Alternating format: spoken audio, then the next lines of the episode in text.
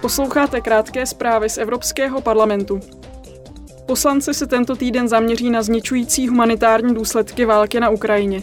Výbor pro rozvoj společně s delegací v parlamentním výboru pro přidružení EU Ukrajina o nich budou jednat ve středu. Rok od zahájení ruské invaze je situace v zemi taková, že přibližně 40% ukrajinského obyvatelstva naléhavě potřebuje humanitární pomoc a ochranu. Evropský parlament a švédské předsednictví pořádají Evropský parlamentní týden 2023. Tato akce se zaměřuje na hospodářskou, sociální a rozpočtovou politiku EU a koná se dnes a zítra v prostorách parlamentu v Bruselu. Na prvním zasedání se bude diskutovat o změně klimatu, energetice a inflaci. Druhé zasedání se pak bude týkat rozpočtové podpory pro Ukrajinu.